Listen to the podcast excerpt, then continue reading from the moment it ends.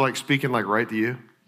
Anybody? Okay, well, Patrick, how did he know that I was in the drive-thru at Taco Bell on Friday night getting 12 tacos, right? I didn't know that that was a spiritual battle, but apparently it was. I realized that I got into this point in my life where I thought I was above Taco Bell, you know? That's a bad place to be, man. You're not above Taco Bell. Plus, my kids had to experience it the next morning, too. Anyway, gotta get to the word quick. All right, here we go.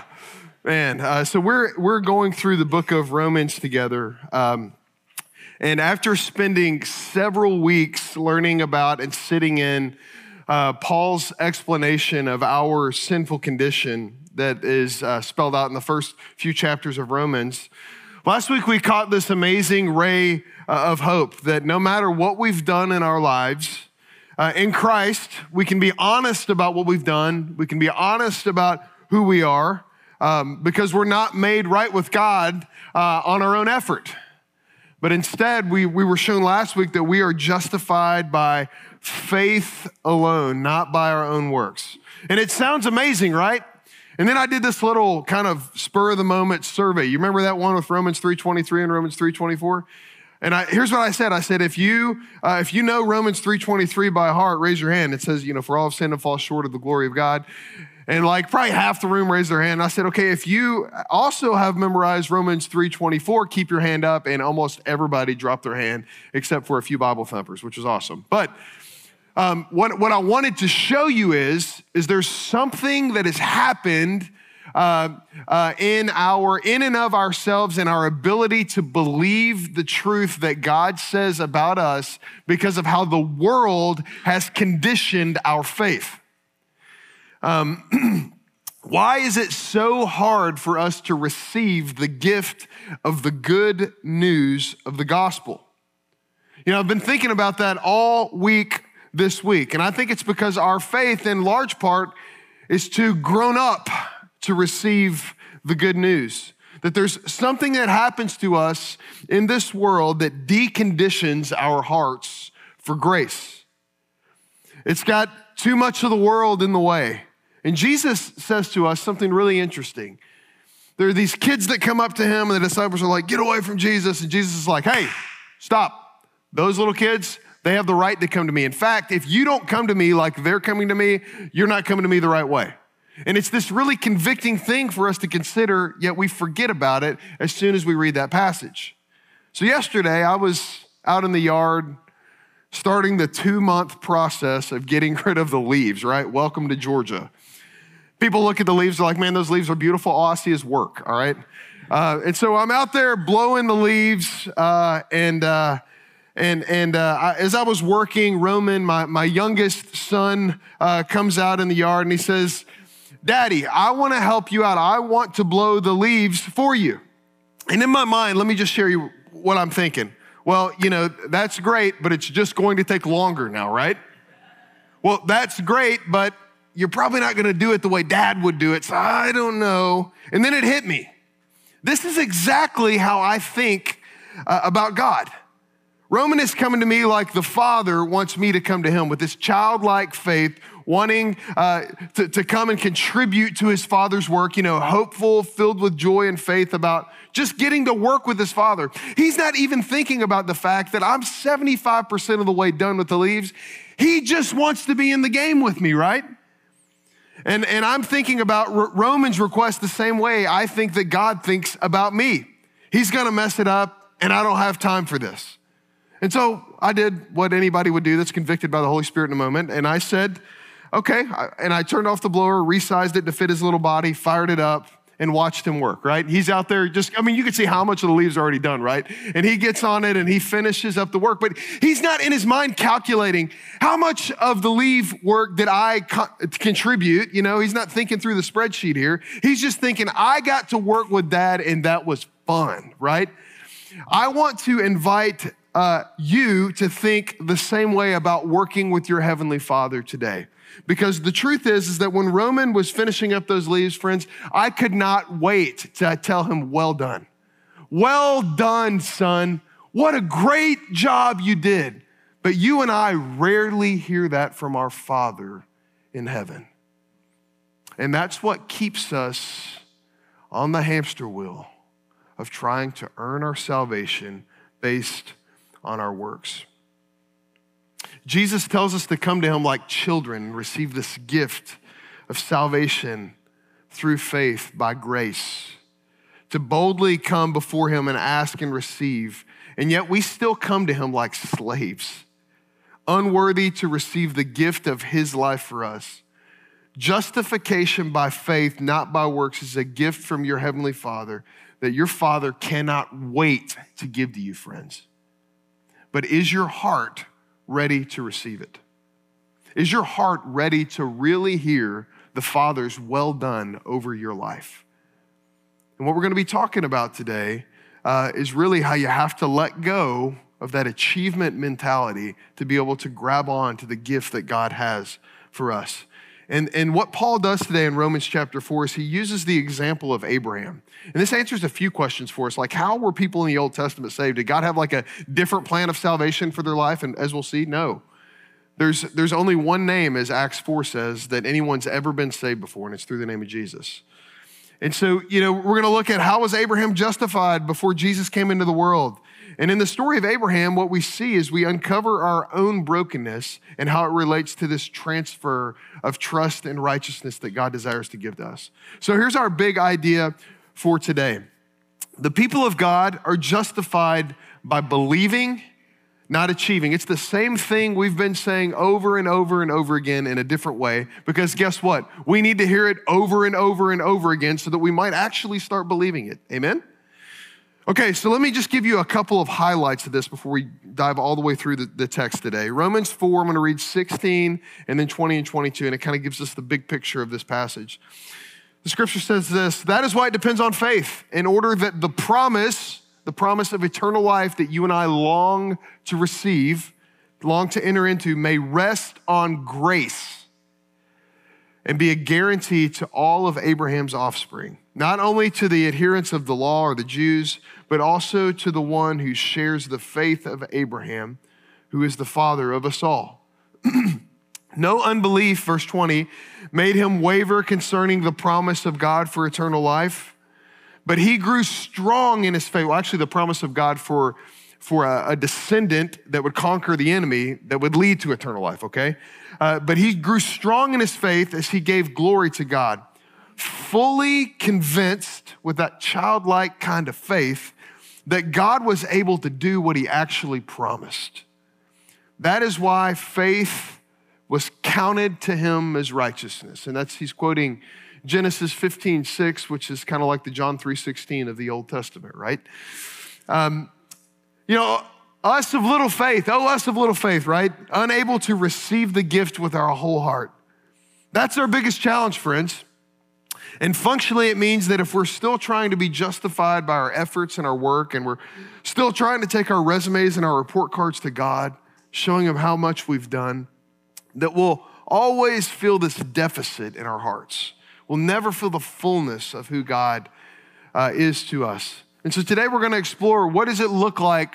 What does this journey, this pathway to wholeness actually look like? And there's two kind of theological constructs I wanna look through here. One of them is called the covenant of works, and one of them is called the covenant of grace.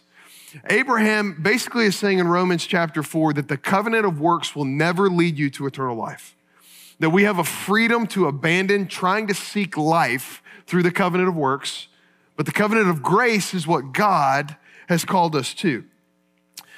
So one is by works and one is by faith. One is by achieving, one is by believing, one is by obeying every command in the Bible with all of your heart, all of the time, with all of your life. This path is by living a perfect life or by obeying what theologians call the covenant of works. So let's look into this. How would I define what the covenant of works is? It's seeking to earn eternal life through our obedience to God.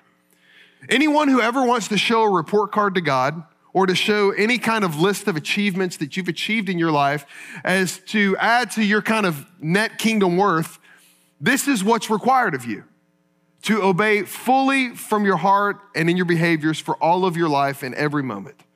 That's the pathway to this type of wholeness that you're seeking. If you want to show your record, here's what the scriptures say. Genesis 2, 16 and 17. This is where it kind of started. And the Lord God commanded the man after he created him, Adam, saying, you may surely eat of every tree in the garden. In other words, a capital Y-E-S for you, Adam. But of the tree of the knowledge of good and evil, you should not eat, for in that day if you eat of it, you will surely die. So it's the kind of this covenant that he makes. If you obey, you'll have life. If you don't, you will surely die. And then the reason I call this a covenant of works, or theologians do, is because this is the way Hosea thinks about it. In Hosea chapter 6, Hosea 6, 6 and 7 says this, for I desire the steadfast love and not sacrifice, the knowledge of God rather than burnt offerings. But like Adam, so he's going back to Genesis, they transgressed the covenant there and they dealt faithlessly with me.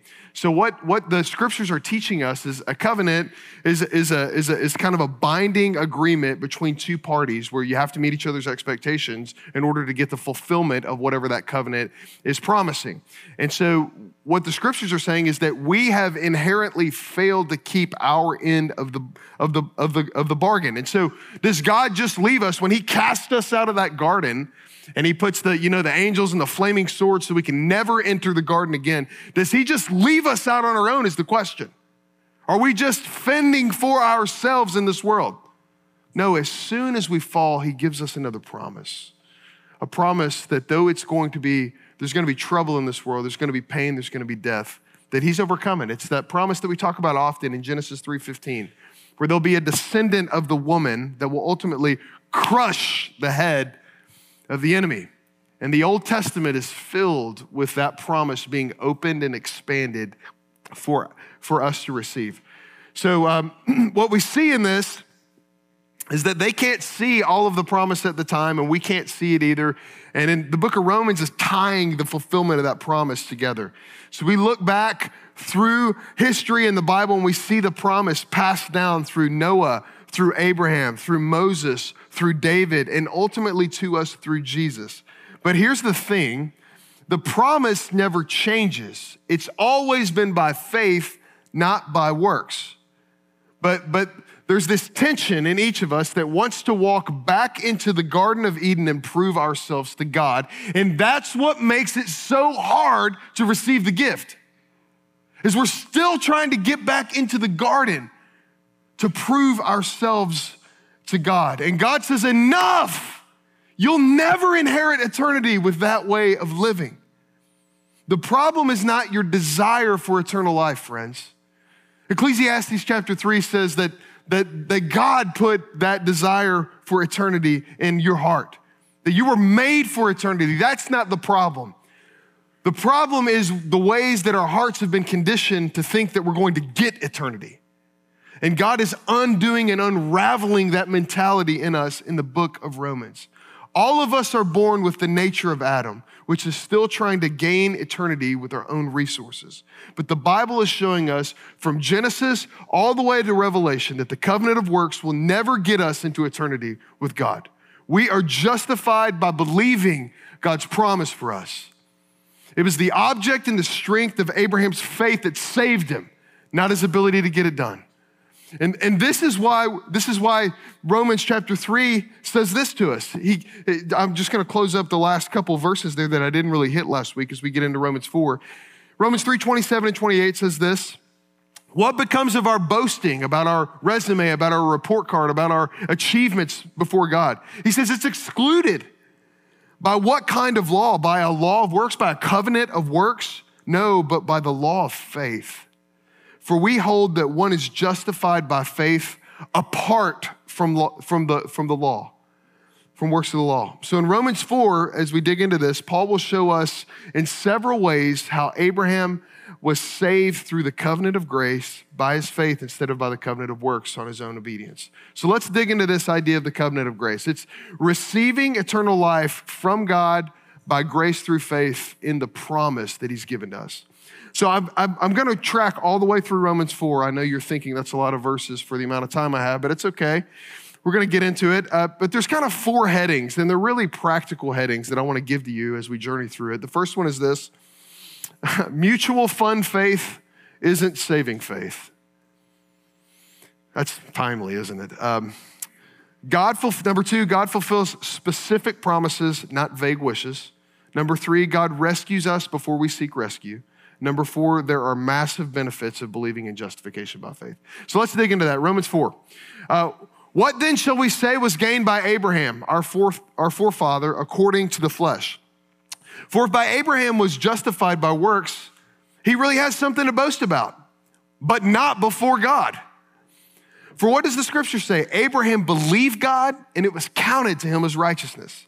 So if we look at Abraham's life and we think he's special because he left the land of Ur and he went out to a foreign land that he'd never heard of because God met him, you know, that's cool, but it's not gonna stand up before God is what the scripture's saying. Like you can be impressed by anybody's faith in this world, anybody's accomplishments or achievements, but it will not stand up against God at the end of time unless it depends on faith in Jesus alone.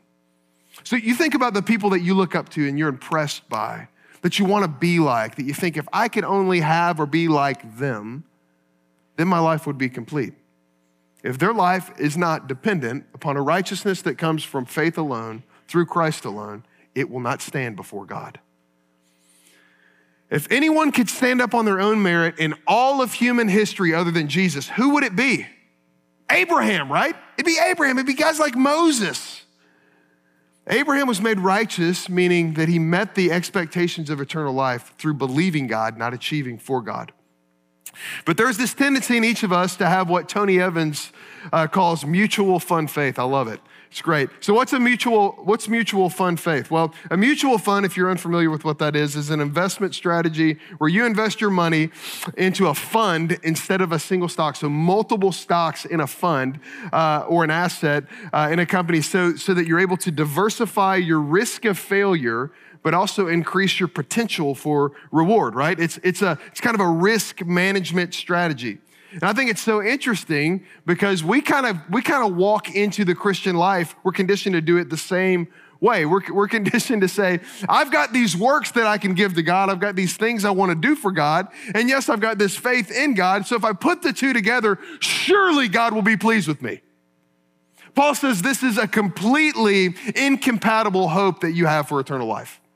In fact, it will increase the burden and deceive your heart so deeply if you think that will stand up before God.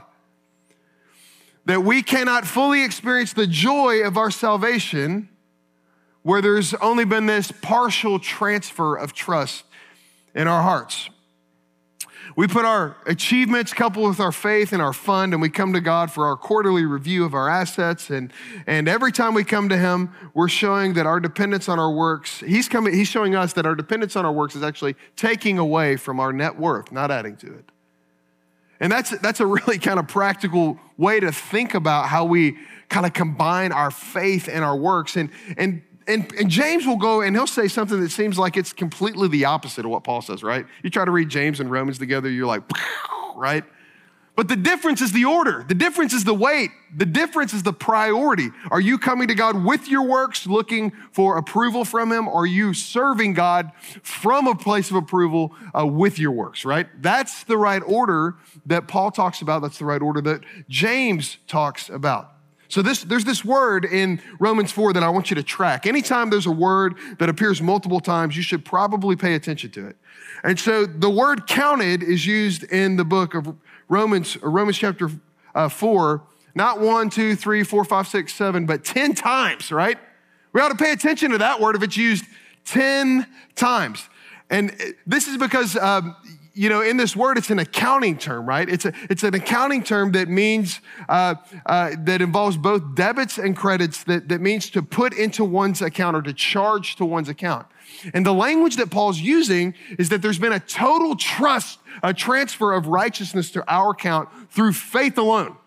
That what we thought was crediting our account for eternity was actually taking away. And so he uses this over and over and over again to tell it to us. So Romans 4, verses 4 through 8 kind of digs into this. He says this, now to the one who works, the one who's trusting in the covenant of works, the one who's trying to show his report card, his achievement list to God, he says his wages are not counted as a gift, but as his due. Like he deserves that paycheck for all of eternity, right? And to the one who does not work but believes in him who justifies the ungodly, his faith is counted as righteousness. Just as David also speaks of the blessing of the one to whom God counts righteousness apart from works. Blessed are those whose lawless deeds are forgiven and whose sins are covered. Blessed is the man against whom the Lord does not count his sin. So he shows us this different angle, right? That actually when we are thinking that we're kind of, basically here's what he's saying. He's like, okay, if you're coming to God on the basis of works, you need to have a stronger demand. When you come to him in prayer, you need to say, you have to bless me, God, because I've been working for you. Now, nobody in here will do that, will we? We won't dare come to God with that kind of confidence because we know we're not justified by our works. We know we don't want what we deserve. That's why we don't come to God like that. So why then do we look at our salvation like we've contributed something to it? And therefore, and here's how you know it happens. It's when you're unable to forgive someone or the joy of your salvation is dull, when you sense the fact that you're not meeting the standard of God. Those are kind of some of the indicators. And this is why even in this passage, Paul brings up the idea that David entered into this through this idea of being forgiven, right? The word says you really can't know forgiveness, which is really what is a fruit of living in the covenant of grace. You really can't know forgiveness until you've released the debt to the Lord. Your debt of sin, you've completely given it to him. You're not still trying to pay a debt that's already been paid. And forgiveness is this massive deal for all of us. Paul says, you just, the way that you think about forgiveness and the way that you think God views you in light of your need to be forgiven reveals everything about how you sense and receive his gift of grace. And the best example of this in all of the Bible comes from Luke chapter 15. And I really, every time I read this, I want to preach it. It's the parable of the two sons, the two lost sons, right? Or the parable of the prodigal son. And the part that I just want to remind you of is how the older brother reacted when the younger brother was forgiven, okay? How the older brother received the news that the younger brother had been forgiven and reinstated, and everybody was celebrating over this sinner's life, okay? It's quite compelling as you read it, and it's very familiar to my heart. Romans 15, 28 through 32 says this, but he's talking about the older brother here, and it's this parable Jesus is telling. He says he was angry and he refused to go into the house where this big party is going on because the younger brother who was wild and reckless was home now and the father was celebrating. He says his father comes out to the older brother. The father pursues the older brother the same way he did the younger brother, right? He comes out to him and he entreats him. But the older brother answers his father and says, look, these many years I've served you and I've never disobeyed your command. What a statement. Yet you never even gave me a young goat. You didn't even give me, something that wasn't even as valuable as a fattened calf. You never even gave me a young goat that I could celebrate with my friends. But when this son of yours came, who has devoured your property with prostitutes, you killed the fattened prized calf for him and his friends. And he said to him, the father says to the older brother, son, you are always with me. All that is mine is yours, and it's always been yours. It was fitting to celebrate and to be glad, for this brother of yours was dead, and now he's alive, and he was lost, and now he's found. Why was it so hard, friends, for the older brother to celebrate a righteousness that was granted by faith to his younger brother? Why was it so hard? Why is it so hard to believe that his reckless little brother can be back in good standing with his father? That this little brother can be reinstated into the family and receive an inheritance again, even though he blew it on drugs, alcohol, prostitutes, you name it, he blew it. It's because of the fact that the brother thought that he was in good standing with his father because of his obedience, his works, that his father loved and gave to him because he was so good. That's the great lie that the older brother believed and the great thing that he stood upon for his own justification and his righteousness. And it is the very thing that the enemy uses to try to steal the joy of your salvation from you. The fact that he tempts us to think that we have something to stand on our own. One brother was living out of the covenant of works, the older brother. One brother was rescued by the covenant of grace. Which one are you living out of this morning? Is it hard for you to see God really rescue filthy, rotten sinners? Is the joy of your salvation dull when you look at your own works and obedience that hopefully flow from that forgiveness that God's given you? When you think about forgiveness, where do you turn? You might be living out of the covenant of works more than you know. And the beauty of the gospel is that we can be rescued by grace and cancel the mutual fund altogether, friends.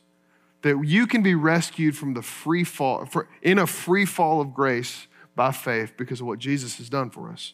Now, the second thing we see is this, is that God fulfills specific promises, not vague wishes. So Abraham was saved by believing that God will fulfill his promise by giving him a son by faith. And we know that this son would lead to the coming of Jesus. That's kind of the story that we're able to stitch together. That's why, you know, the New Testament begins with the genealogy. That's why Genesis 3 starts with this promise of a descendant. The whole thing is stitched together, that Jesus is bringing many sons and daughters to glory. So Abraham was saved by believing that God would fulfill Genesis 3 and send Jesus through his family. And we're all saved by that same promise, right? That same similar faith in that promise. The total and complete transfer of trust in God's specific promise to us is what leads to our joy, our confidence, our hope, our security, and our eternal inheritance. But what exactly is that promise? Like, what are the guts of it? What are the details? Are we just hoping in God? No. Genesis 15, 1-6 is the specific promise that Abraham sunk his faith into. After these things, the word of the Lord came to Abram in a vision. Fear not, Abram, I'm your shield, your reward shall be very great. But Abraham said, O Lord God, what will you give me? For I continue childless, and the heir of my house is Eliezer of Damascus. But Abram said, behold, you have given me no offspring, and a member of my household will be my heir. And the Lord says to him, this man will not be your heir. Your very own son, you know, somewhere between 75 and 95-year-old Abram, right? You're gonna have a son, brother, right? He comes to him and says, you don't have to kind of hit eject on the promises of God just because you can't see a way forward. I am going to come through, Abram. Do you believe me? And so the scriptures, and then verse 5 says this, he brought him outside and says, hey, Abram, and I picture this, you know, I'm not trying to be anthropomorphic, you know, like putting a body on God. I got that word wrong. But I picture like God coming outside with Abram saying, hey, Abram, like look up, like putting his arm around Abram almost, look up at the sky. And it's this beautiful clear night, right? And there's no lights from the city around, and the stars are endless. And he says basically, like, Abram, if you can count the stars, that's how many descendants I'm gonna give you, even though your body is as good as dead. Because I want you to know that this promise depends on faith, not your ability to get it done. And this is the specific promise that Abraham believes for a specific blessing that will come from God and faith in that promise. The promise is that he would become a great nation through he and his wife actually bearing a son that would start this legacy. But this promise was this faith promise. Abram and Sarah had tried to have children their entire lives, and God never delivered. And we don't know why they struggled, and you and I have friends that we deeply love that struggle with infertility, and we don't know the mind of God. We empathize in the struggle. Abraham and Sarah knew the struggle well. The road is long and it's empty, and it was as well for these two. And we tend to think about the outcome of their journey more than the journey itself. And God said, your very son is gonna be your heir. What a miraculous thing. The promise was made to Abraham in Genesis 12 when he was 75, and it will be clarified in Genesis 15, and it'd be fulfilled in Genesis 21 when Abraham was 100 years old. Romans 4:13-15 gives some commentary on this for us. He says, for the promise to Abram and his offspring that he would be the heir of the world did not come through the law, but through the righteousness of faith. For it is the adherents of the law who are to be the heirs. Faith is null and the promise is void.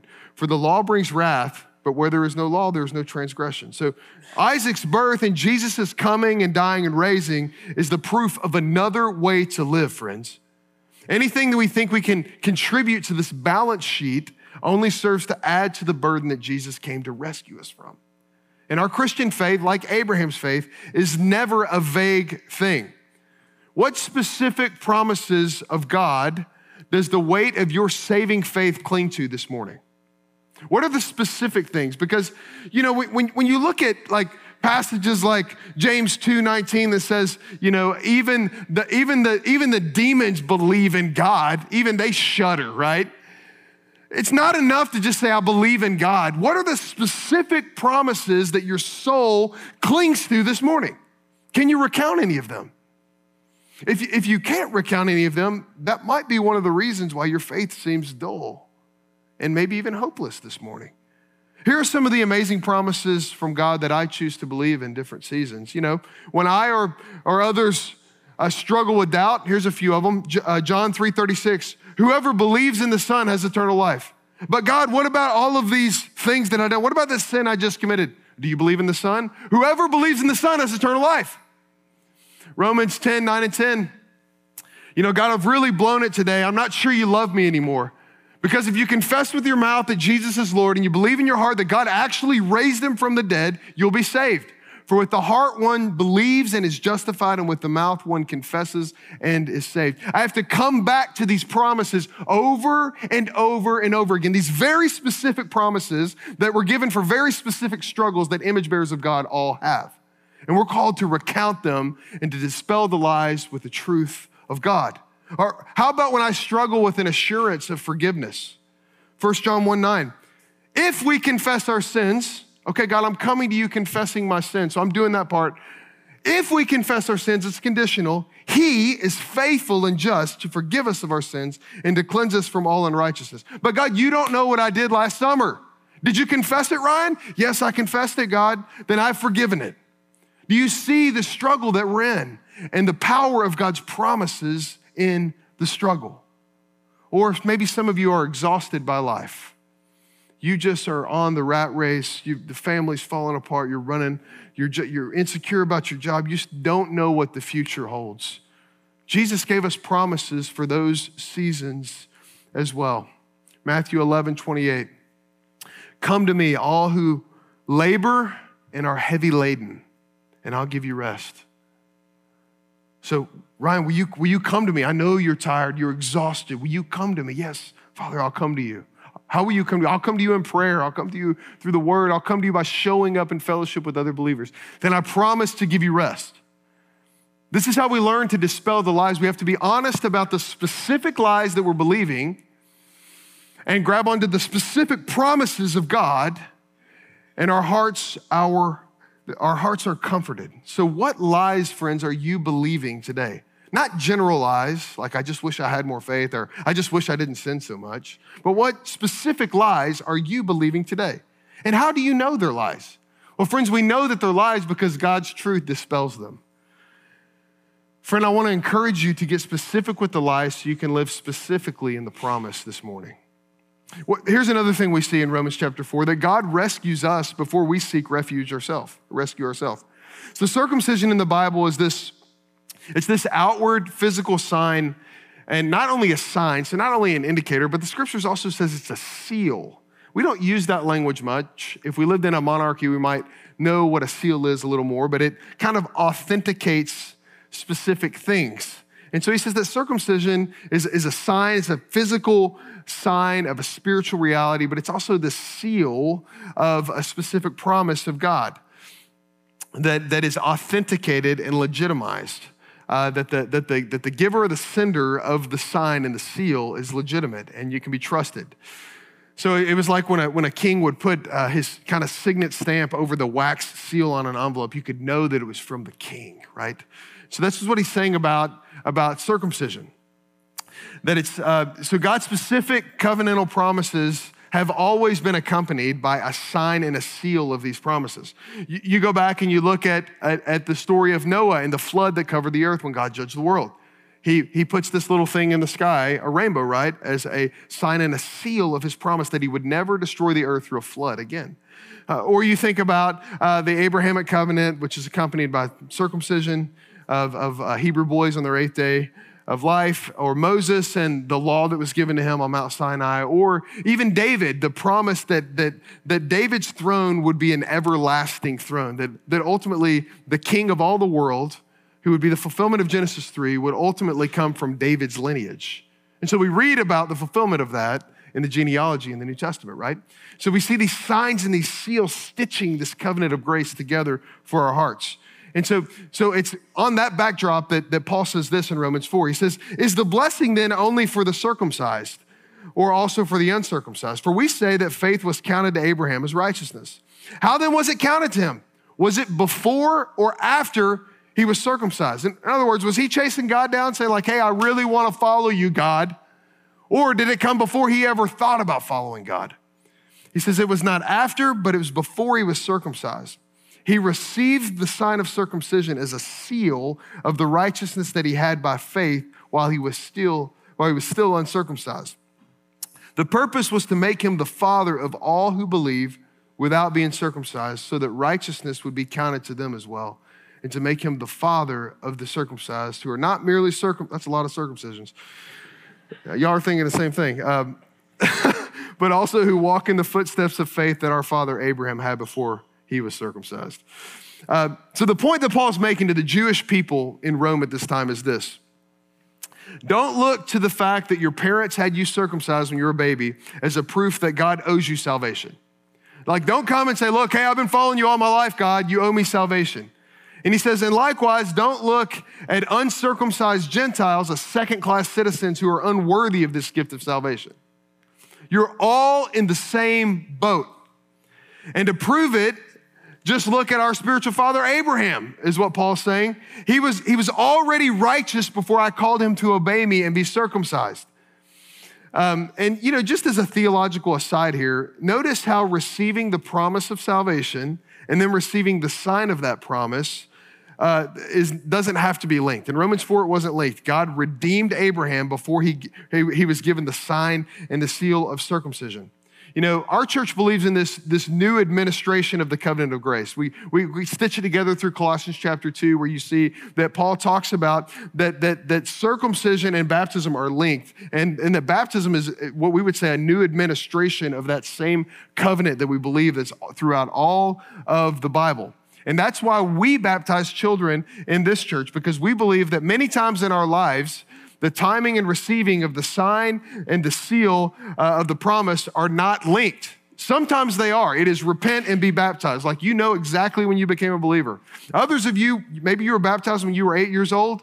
You didn't really know you were a sinner, and so you went to college, you found out real quick you were a sinner and you needed to be rescued, right? And you started following Jesus, and we're not saying, hey, you gotta go be rebaptized because you didn't really get it back then. You see, because our awareness of when the sign and the seal, when the reality of the promise in our hearts and the sign and the seal of the promise, they don't have to be linked, and we're not even often aware of when the things are happening. We know when we respond to faith, but we don't know when God gave us that new heart and raised us from the dead. And it doesn't really matter all that much as long as we believe and we have the sign. And so in our church, it's one of the reasons why we baptize children in this church, is because we're following along with the same mindset of the Hebrew and Jewish people that gave their children the sign and seal before they were believers, right? Because of the faith of the parents. But anyway, that's the theological aside. The main point of this passage is that God is the one who comes to us before we follow him. We love because he first loved us, right? As John says, Abraham responded to God's pursuit of him by believing what he'd promised. We are saved by a similar faith when God meets us in our need to be rescued. And we can't look to anything that we've done in obedience as grounds for that rescue, is what he's saying here. So let me just land the plane here by closing out the last 5 verses that I haven't read yet in Romans 4. And I just want you to see that the massive benefits that God has in store for you as we learn to trust in the promise of justification by faith. Let me read these 5 verses for you real quick. Romans 4:16, he says, this is why it depends on faith, in order that the promise may rest on grace and be guaranteed to all of his offspring. Not only to the adherent of the law or the Jewish person, but also to the one who shares the faith of Abraham as a non-Jewish person, who is the father of us all. As it is written, I have made you the father of many nations in the presence of the God in whom he believed, who gives life to the dead and calls into existence things that do not exist. In hope, he believed against hope, that he should become the father of many nations. As he had been told, so shall your offspring be.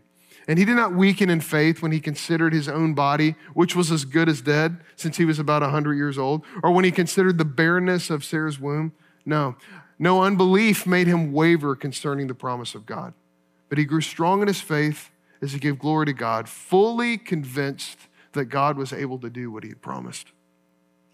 Benefits of believing, just three things real quick. Our identity will never change because it rests on grace. Your identity in Jesus rests on grace, not on your own behavior, not on your own record. And because of that, friends, it will never, ever change. Like I said last week, God does not de-justify people, right? So the guarantee of deliverance and rescue from this awful world and our awful hearts that are in this world is resting on grace for us right now, and it will for all of eternity. That is to say that the gift is already under the tree, friends. It's not on layaway at the mall. It's not in your Amazon shopping cart. It has been purchased. Your name is on the tag, and it is under the tree. It is yours forever. And God has saved us from our sin. He has delivered us from eternal damnation. And he is even now inviting us to live out this life that he's given to us. We're not going to be able to fully experience this redemption because Jesus, the King, has not returned yet. But we need not to be confused about the legitimacy of whose we are. We are blood-bought saints, safe in the Father's hands, and that will never change. Our record, secondly, has no bearing on our righteousness. Abraham and Sarah were as good as dead when God delivered the world. Think about that. He didn't need their bodies, is what we're saying. He didn't need their activity. He didn't need their efforts. He's pleased for us to be a part of his work today in Jesus' name, but he didn't need them. They didn't have a good plan that God endorsed. God brought Isaac, the child of promise, into existence when they were nearly in the grave. And that's a picture of what it's like to think that we can make God love us on our own or give us eternity on our own efforts. We are all, as good or as bad as we think we are, a bag of lifeless bones apart from his Spirit bringing us to life and gifting us with faith in the promise. Child of God, because of your faith in the specific promise that God raised Jesus from the dead for the forgiveness of your sins and so that you could be righteous forever, because of your faith in that promise, your record does not matter.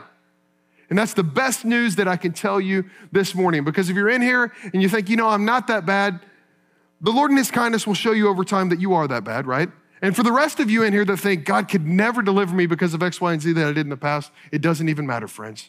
His record is your record. And lastly, we have hope in the midst of hopelessness. That phrase in Romans 4, in hope he believed against hope. Such a confounding phrase, right? What are you trying to say, Paul? It doesn't make sense on paper, but man, doesn't it make sense in real time?